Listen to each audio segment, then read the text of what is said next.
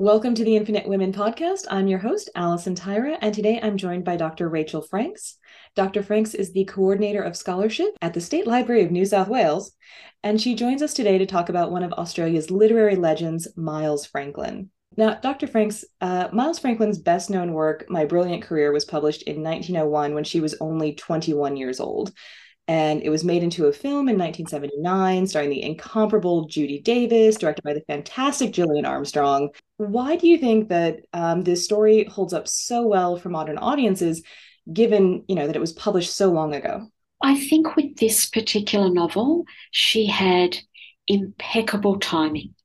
And she is also in her own right she is an exceptional writer. She has a great grasp of language. She knows what a good story is. But with this particular work, she really encapsulates this whole idea of the new woman. And this is something that we talk about quite often. But at this particular point in time, this 1901, the new woman really was you know, it's a proper noun. We've capitalized new and we've capitalized woman. It's so important at this turn of the century moment because it's not just about women having a bit more of a voice and lobbying to have the right to vote. Women are also wanting to do different things with their lives. They want to they want to work and they want to be on committees and they want to make decisions about their communities. They want to go to the pub and they go, want to go dancing. It's all of this sort of thing. And I think too, the new woman was in concept at least, perhaps not as well articulated or um, as obviously seen in the real world, but the concept of it was classless. It wasn't just rights for the leisured elite, it was rights for all women, no matter how they spoke or how they dressed or where they had come from. Everybody, every female, was entitled to this sense of equality. And there was some hope with that, that it could be realized. And so, for anyone who doesn't know the story, um, I feel like she put a lot of herself into the main character. If um, you want to tell us a little bit about Miles Franklin's background and a little bit about the main character and story of My Brilliant Career. So we have Miles Franklin. She's writing under an androgynous name. So she was very careful. She talked about um, pseudonyms quite a lot throughout her literary career, and she used them herself with varying levels of success. So, this woman, Stella Maria Sarah Miles Franklin's quite a mouthful. So, she was always Stella to her family and her closest friends, but she was Miles to her readers. And she picked that specifically because she might sound a little bit like a bloke, right? And so, therefore, it's not as overtly autobiographical as now looking back on it. We can see, we can see the parallels between Stella and then Sybylla in the uh, the book, and it is really all about this country girl, if you like, because she was still very, very young, uh, both the character in the book and as the writer of the book, as you mentioned in your opening, she's she's really a teenager when she's writing this story. And she is also important to Franklin, a girl of the bush. So it's really this grand story of this young girl growing into womanhood in regional Australia and discovering herself. And while she doesn't always know exactly what it is that she wants, she knows that often the circumstances she's experiencing is not it. So she might be pursued by, you know, the very handsome lad from not too far away. Uh, in the film, of course, it was Sam Neill looking incredibly young and very, very gorgeous. and about her rejection of that because while it was a very natural path for women to take advantage of and to go down at that time, she knew she wanted something else. And while romance may have been a little bit tantalizing, she she wanted to be different, and she part of that was to be a writer. And one of the really interesting things about this book is if you look at the title, My Brilliant Career, it sounds almost egotistical, doesn't it? You know, like who gets to claim that, you know, when you start writing your sort of fabricated autobiography at 19. Like, that's just outrageous. But the original manuscript of it, the title of the book, after the word brilliant, there were two brackets and a question mark. So she was questioning if she was going to have a brilliant career. But of course, by the time it was published in uh, Scotland in 1901, they hadn't quite gotten up to 1980s postmodernism. They weren't doing whole bunches of brackets in the middle of sentences like that. It was just, it was almost too modern for a modern book. And so we have this kind of doubt within the text and within Franklin herself as she's writing it and imagining what her life might be like. And, um, but we lose some of that in the title, which I think is a little bit sad. I think it's a little bit unfortunate. It does her a disservice. And, um, you know, if you've ever written something, what is it? Get your name right. and please get the name of my book right too so I do feel sorry for her every time I see the cover of that book. You would think, at least in later publications, they could have changed it, but oh well. Um, so even though My Brilliant Career sold more than uh, 2,100 copies in the first two years, she actually had trouble getting another book published, um, including when she wrote a sequel. And then when she was able to get a romance novel published in 1909, so that's eight years later, it was called Some Everyday Folk and Dawn, and it ended up being a flop. So she didn't publish anything else under her own name for more than 20 years. And her 1915 Net of Circumstance was also unsuccessful. So, do we know what happened there? because it seems like she went from this big success at a quite young age and then nothing. There seems to be this idea of a curse for debut authors and massive, massive success. And how do you possibly live up to that? But I think for Franklin, there's something more complicated at play.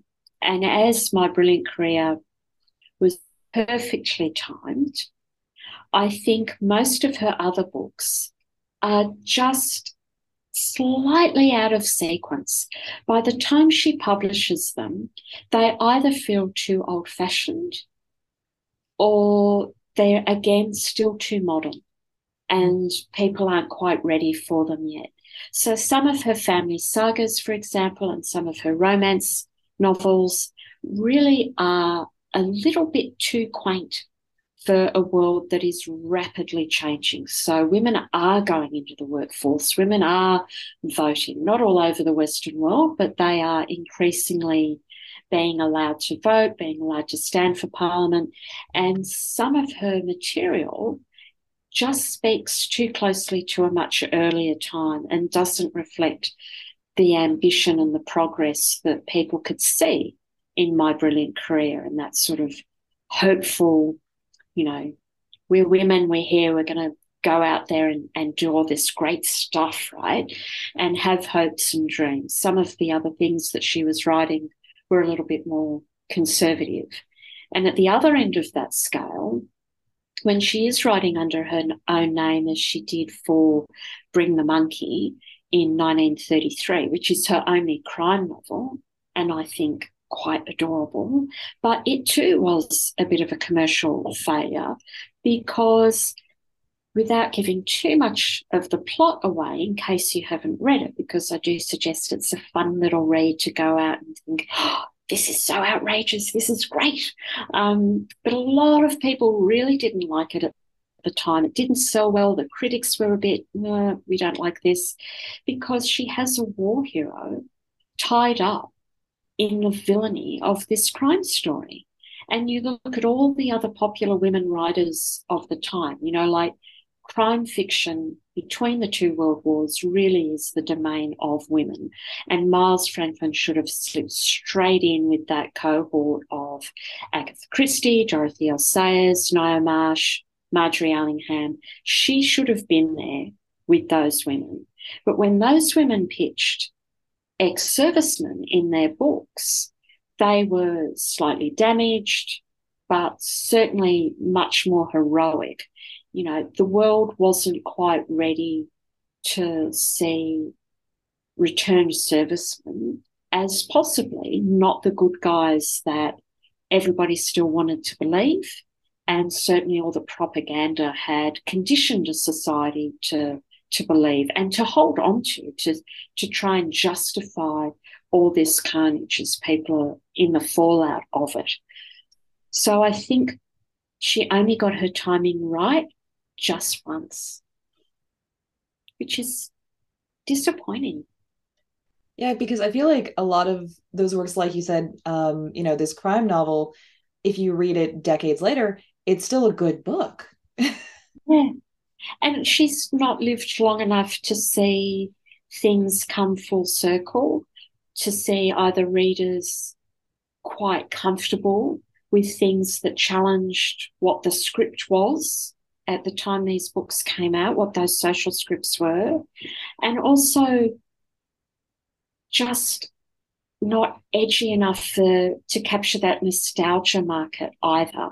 So when she does the sentimental stuff, it's kind of too close to when that type of lifestyle was much admired and much sought after, you know, sort of. Mm. And every now and then she'll do something and you think, oh, Miles, you you can't have a woman say that. What are you doing? So there are these little things that kind of um, disrupt her narratives, and I think that we need a little bit of time and a little bit of opportunity to look back at her whole corpus of work and to see her as a whole. She really is in my view. And of course, you know, different readers will get different things out of her. But I think she's best enjoyed as a body of work, as a series of messages and achievements, and thinking about between the books that were published, stuff that she did in between, and admiring her tenacity and the sheer volume of stuff that she was able to produce the woman was a machine. She was amazing. Yeah.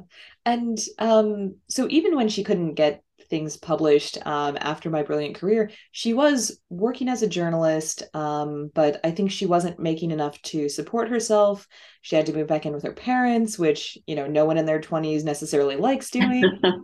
um, and so she moved to the US in 1906 and started working for the National Women's Trade Union League in Chicago. Um, so, uh, do you know much about that period of her life? Look, she was incredibly hardworking. So she was hardworking as a writer, and I've always respected her for that. But she was also hardworking at her day job, and she did a whole bunch of stuff. She was involved in strike actions. She did a lot of secretarial work. So as a writer, she could type and she could type fast. So she was doing that sort of similar type of labor, if you like, during the day. And she would exploit her literary skills. She was doing the journalism, as you mentioned.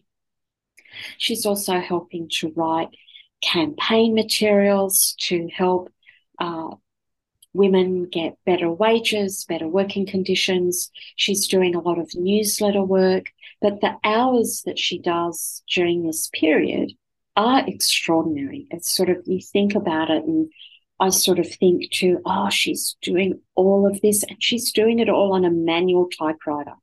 You know, like that's physical.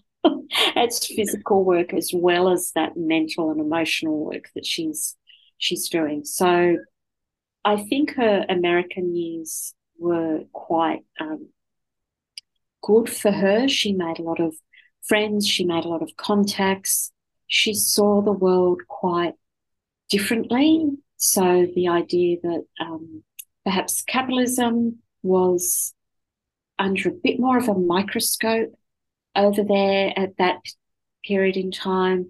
And she had this, you know, class warfare and the different layers of the class system all converging because there were so many women who were feminists first before they were working class or just ridiculously wealthy. Yeah. And so she was in the US for, I think, about nine years um, before moving to England in 1915, um, where she lived until 1932. Um, and she had a couple different experiences, it seems like, um, such as serving as a cook for the Scottish Women's Hospital in Greece in 1970. so, of course, you know, you sort of think of Miles Franklin and you think of her as very much that girl from the bush that she was through her alter ego in my brilliant career. But she was incredibly well traveled for a woman of that period of time. She'd been to many places in Australia. You know, she's off to Macedonia and she's off to the US and the UK, which not might be quite so unusual, but certainly going into continental Europe, uh, especially during the war. And you can just imagine her. So she's she's forthright. I can just imagine her as a cook being, you know, bossy is an unattractive word because it's often applied to women as a negative. But she was would have been very much in control and very social and outgoing and all of the things that we see some of her women as portrayed in some of her books. You know, quite this adventurous spirit, but at the same time, she was quite traumatized by war. She was traumatized by what she saw, even though she was, you know, reasonably removed from the front lines. She was very greatly impacted, I believe, by the scars on people's faces and not necessarily those physical scars, but just that when you look at somebody who has truly suffered and you see that etched on their face, and she became quite a pacifist as a result of her experiences at that time. And she seems to have struggled with depression um, throughout much of her life. And I wonder how much of that is because she does seem like someone who cares a great mm. deal um, not just about you know her own work and wanting to be recognized for her skills as a writer, but you know someone who throws herself into causes and sees, I guess, the suffering that mm.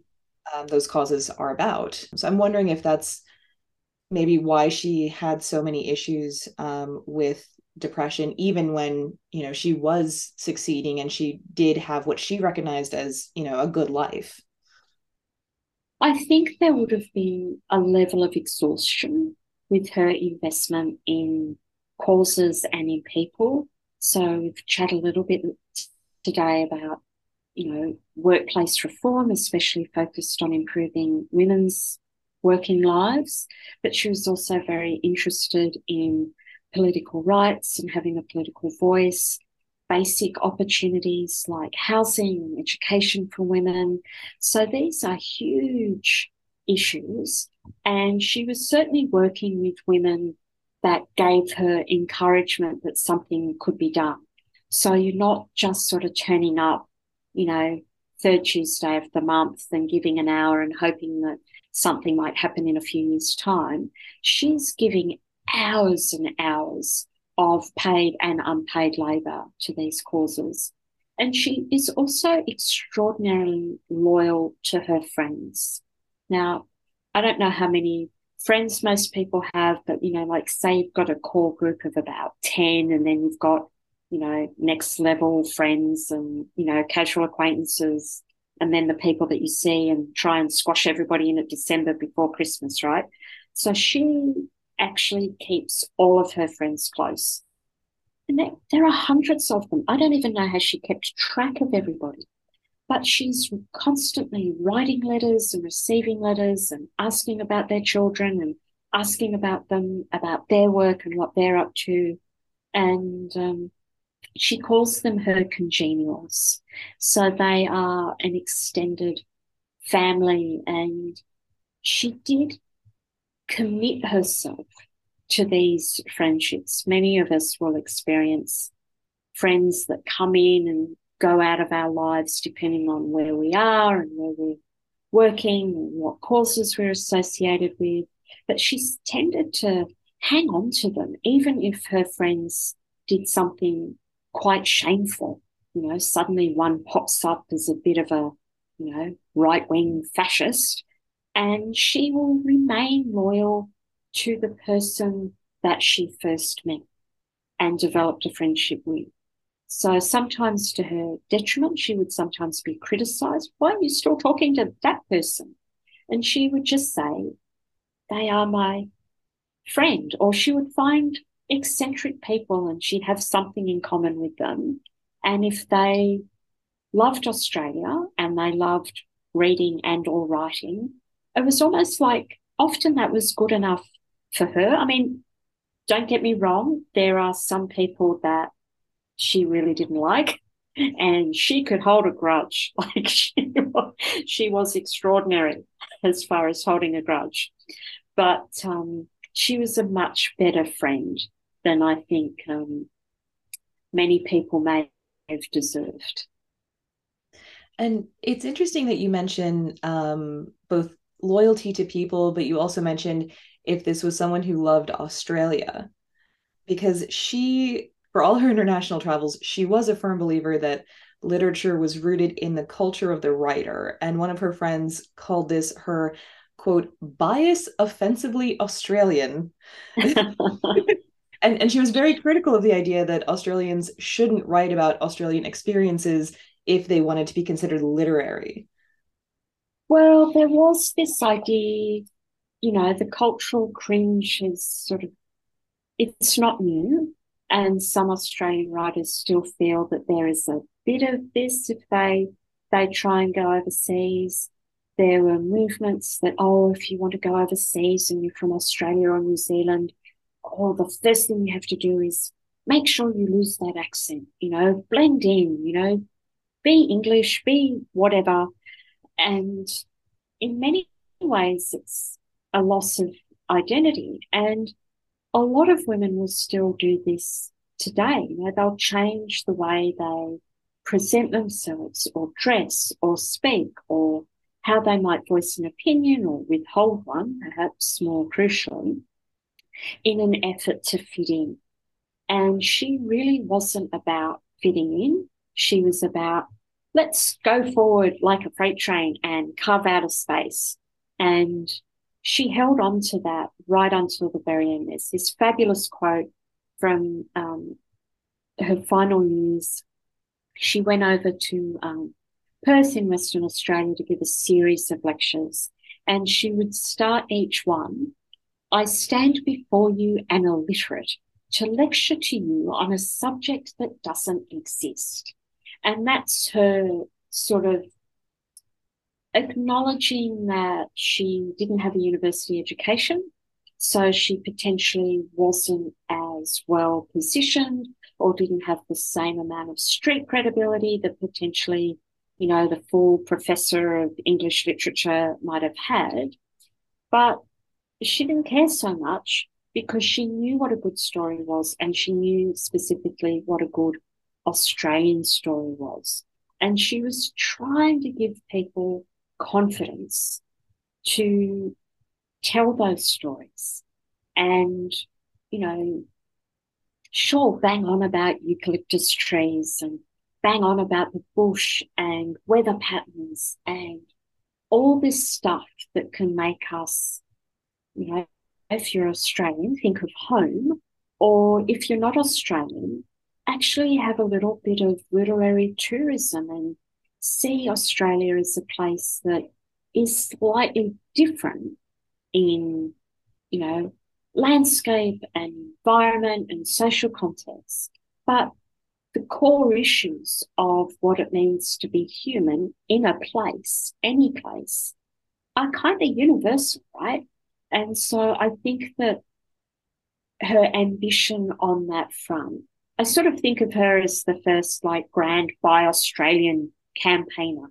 You know, she had the little Kanga logo sort of flipping about everywhere saying, no, no, buy Australian books, read Australian material. And um, it was for a really great cause because not only did it benefit Australian literature, but it benefits all literatures to see these differences of place and habitual ways of facing particular problems that might be common, but might also have very different solutions. And she also put her money where her mouth was, so to speak, um, when she established the Miles Franklin Literary Award for novels and plays. Um, and the criteria was that they have to show Australian life in any of its phases. Um, and it's now considered Australia's highest literary honor.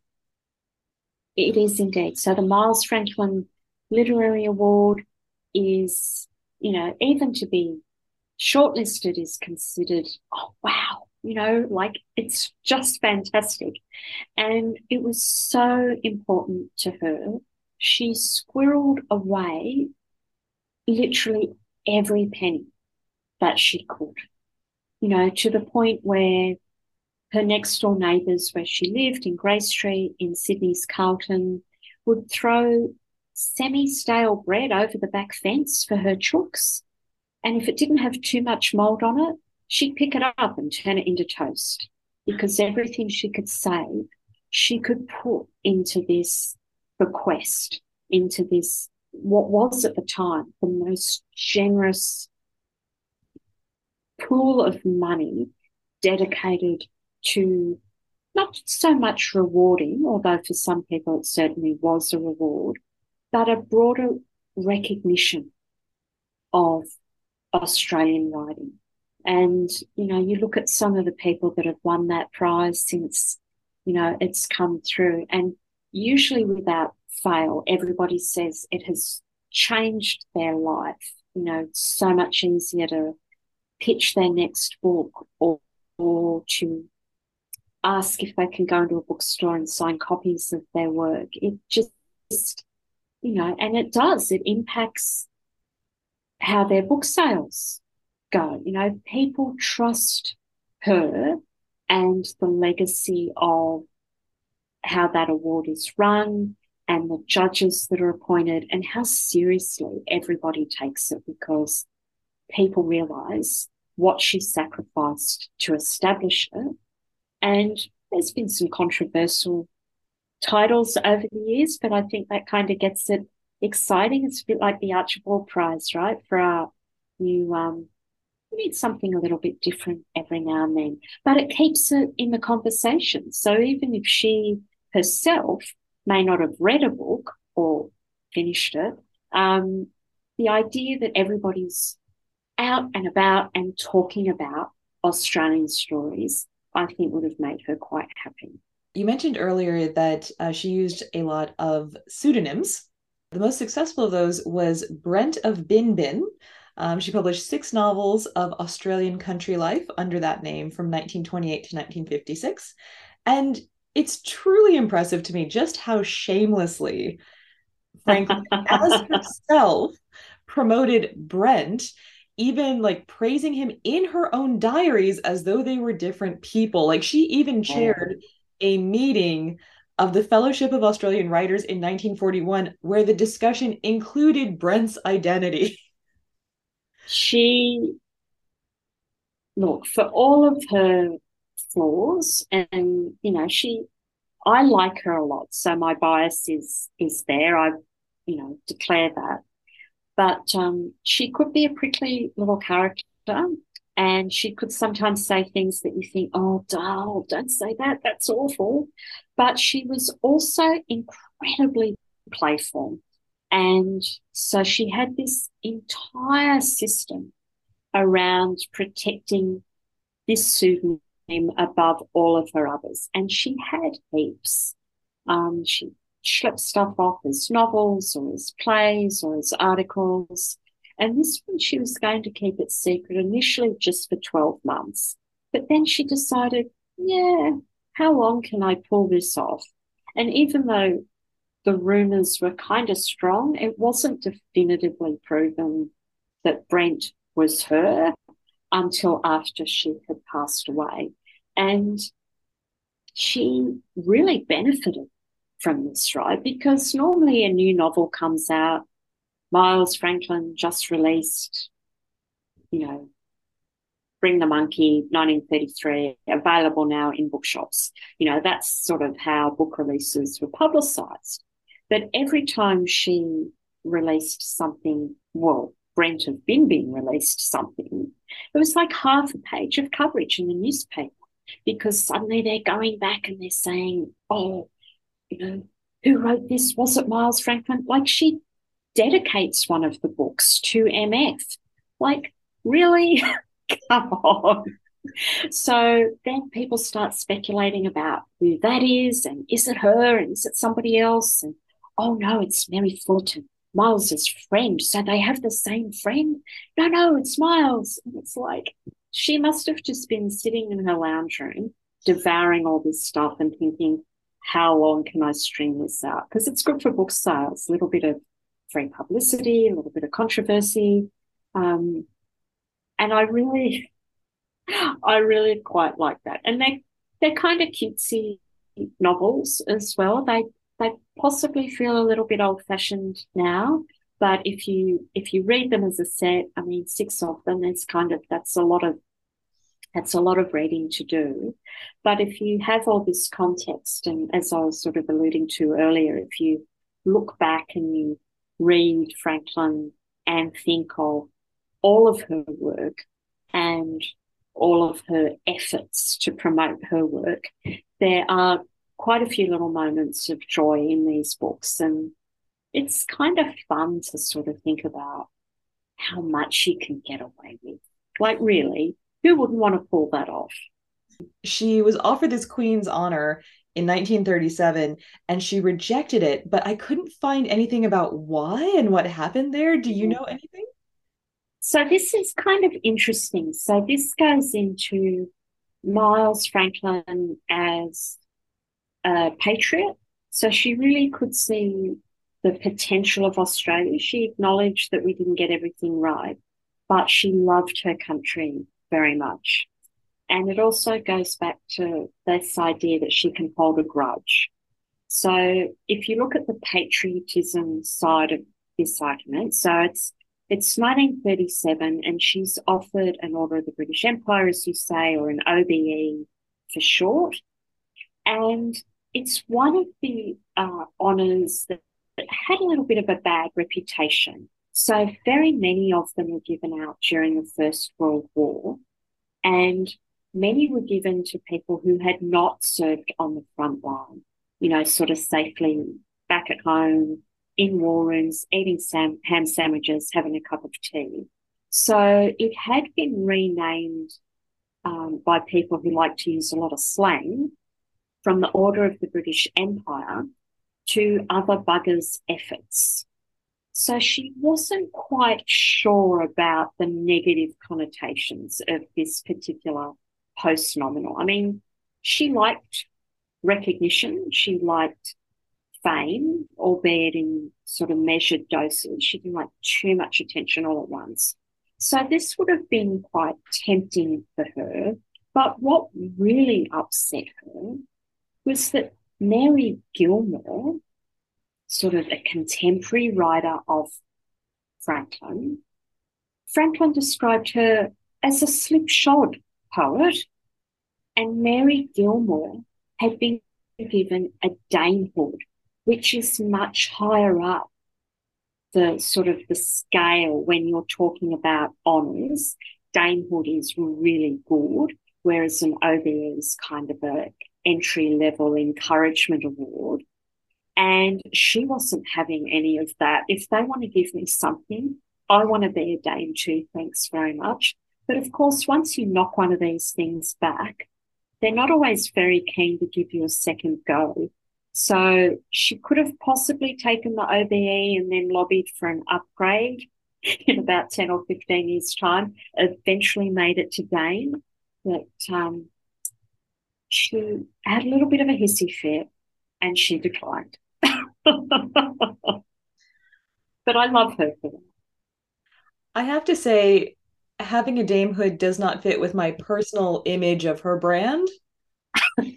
no, not really. Although I think that she may have been one of these people that had it and just pulled it out when she really needed it and didn't sort of wasn't a daily accessory. It was just something for special occasions. But I do think that she would have, for someone who had so much rejection in her life. So you were talking earlier about, you know, working as a journalist and doing all these jobs here at home in Australia across America, you know, across England. But she's also going home and, you know, she'll do 10 hours and then she'll go home and she'll do another five or six, typing out a play to get knocked back, trying to modernize the play, changing all the character names, changing the setting. So she's a woman who is receiving a rejection almost every week. No one wants to publish stuff. Uh, the big money was in plays and being able to sell your play and, you know, be on the boards in, you know, the West End or on Broadway, somewhere really fabulous. You know, a bit like today, writers want to sell the film rights or at least the TV rights. Not very many of us get to do that. But um, she really was up against it. There was so much competition, and her plays, like many of her other materials, often didn't quite have the right date stamp on them, didn't have the right combination for the right theatre or the right audience. So I think even though she may have thought a damehood slightly pompous, like um, most Australians do, are kind of a little bit skeptical about these sorts of things.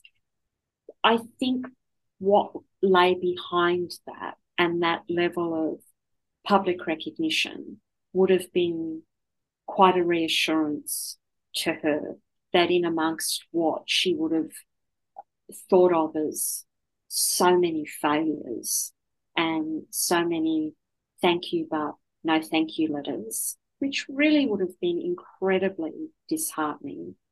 I think that could have made some of it not quite as stinging that, you know, she was potentially not the right person for this particular thing, or her writing didn't fit quite into what one other person was trying to do, whether it was publish or promote. But as a whole, she was recognized for her her broader efforts her writing, but also her promotion of Australian literature. And I think too that it's a very different time. You know, pre 50s, pre 1950s Australia is a little bit more. Uh, more consistently in support of the monarchy. So to be recognised by the crown, this little girl from this tiny country town in the middle of nowhere that still most people in England would never have heard of, I think I think she would have liked that aspect of that type of award. And so instead she just founded Australia's greatest literary award. yeah. And you know, like even today there are quite a few people she's I she is well known, the name is well known, but I don't know if she is as well known as potentially people who read a lot or read a lot of Australian literature um, might be familiar with her and her work and her some of the key moments in her life. Because every now and then I'm still asked, "Oh, you know, it's a man. And it's like, well, no, she'd like you to think she was a bloke, but she wasn't. Um, you know, Henry Lawson actually gave that away in his original introduction to My Brilliant Career. He wasn't supposed to reveal her gender, but he did because, you know, who trusts a poet that's had too many drinks to write your introduction, right? But anyway, um, he did help her get that published. But the fact that he um, betrayed her confidence and put that into print, that which she prized most dearly at that point, and that which she had pinned much of her imagined success on, that, you know, perhaps people would think it was a male who was writing about these female experiences, and therefore the female experience was inherently valuable, not just because another woman was saying that it was, but there was this sort of again going back into this quite complex construction of recognition and how you want to be recognized and what that means and how it impacts your current project, but also future projects. And, you know, even from a very young age, she's thinking Australian storytelling quite broadly. I mean, obviously, you know, you see moments and it's really all about her, but um, she does keep coming back to this what she would call an Indigenous literature, which is not really a term we can use now. We use Indigenous to refer specifically to storytelling and histories of Aboriginal and Torres Strait Islander peoples. But she was, you know, very much this homegrown people who are of Australia and have lived these Australian experiences. In many ways, we're still working out who we were. I mean, some of us still are, you know, as individuals and as a society, and, you know, can we be better and can we do this? And what would that look like if we changed, you know, all of that stuff that we've taken for granted and just sort of sat back and said, oh, well, yeah, that's the way it is. So she is always thinking to a, a certain point of the bigger picture. And so she did after after her international travel, she did move back to Sydney when she was 53. So this is 1932. Um, and she had some success with Old Blastus of Bandicoot in 1931 and Bring Back the Monkey in 1933. Um, but it seems like her her big comeback um, was 1936 with All That Swagger.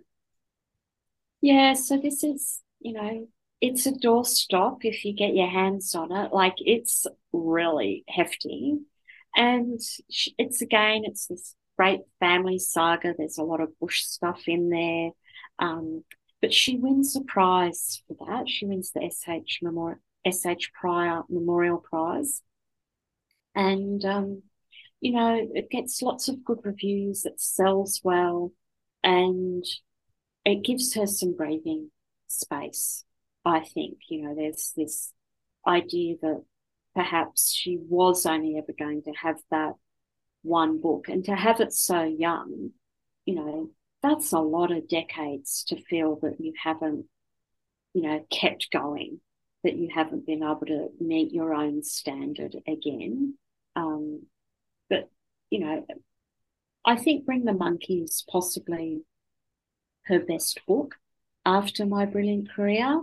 Um, that might be a personal preference for crime fiction, but I think that it's it's a good mystery. It's very funny.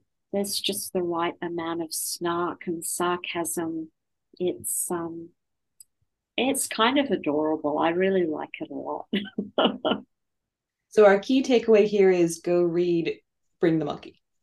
Yeah, and it's much shorter than her other books and it focuses on one event. You know, you don't have the multi generational stuff and you're trying to keep track of who's with who and who's doing what and all that sort of stuff. You've got two strong women leads. You've got one monkey, a couple of crimes. Um, it's it's easy to get a handle on, and there's just all these really quite delightful asides. She picks on everybody. She picks on the class system. She picks on blokes. She picks on the Americans. She picks on writers. You know, she sort of shows that she can um, hold a universal grudge, but she also has quite a sophisticated sense of humor. So she's very, um, you know, she can get away with it. There's quite a playfulness around that. And some of it is specifically to draw attention to issues that she's passionate about, like the class system or women not being recognized for their efforts and their intelligence. But some of it is just to have a bit of a laugh, I think, which is quite incredible when you think of, as you're talking about before, a woman who's spent a lot of her life exhausted, suffering from ill health, and often quite depressed, that she still has these little sparks, little lightning shots that bring absolute joy. And that is her in a nutshell, perhaps. That is the complexity and the contradiction and the occasional awkwardness and the beauty that is Miles Franklin. Join us next time on the Infinite Women podcast. And remember, well behaved women rarely make history.